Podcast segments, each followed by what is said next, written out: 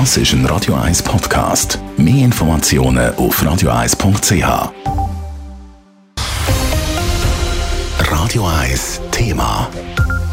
Der Bundesrat ist gestern in Corpore, nach, in Corpore nach Luzern gefahren für eine Sitzung extra Muros. Also heisst das nicht wie sonst im Bundeshaus. Beschlossen hat er dort eine weitere Impfoffensive.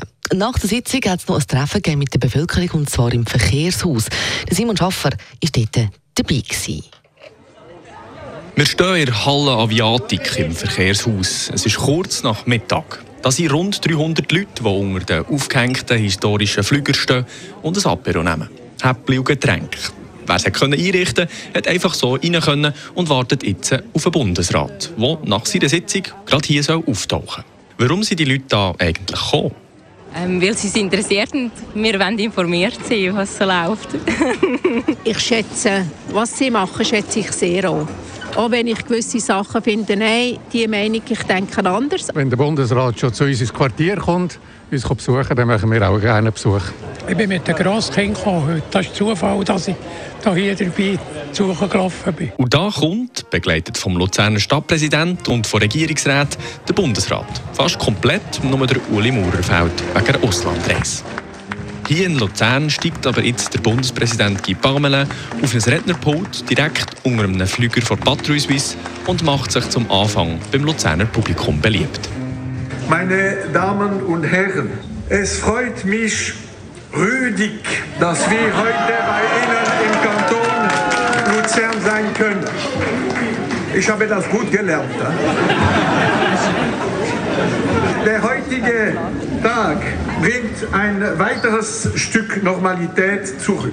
Der Anlass ist mit dem Covid-Zertifikat und maskenlos. Die Stimmung ist gut. Zwei Jugendliche von der massnahmenkritischen Bewegung Massvoll sind reingekommen, sind aber ruhig. Eine Gruppe von rund 100 versprengten Demonstrierenden hat vor dem Eingang vom Verkehrshaus Luzern Stellung bezogen. Und genau darum wirken die Personenschützer der Bundesrat hier innen in der Halle vom Verkehrshaus auch angespannter als sonst. Und der Guy Parmelin baut das in seine Rede ein. Dass wir uns zwar streiten, aber doch gemeinsam nach Lösungen suchen.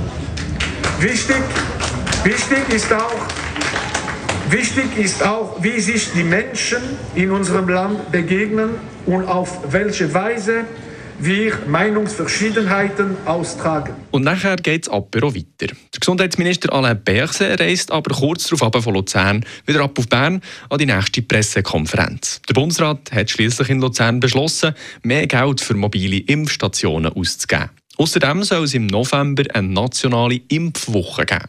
Verworfen hat der Bundesrat aber die Idee von 50 Franken Gutscheinen, wenn man jemanden zu einer Impfung hat überredet. Simon Schaffer, Radio 1. Radio 1 Thema. Jederzeit zum Nachlesen als Podcast auf radio1.ch.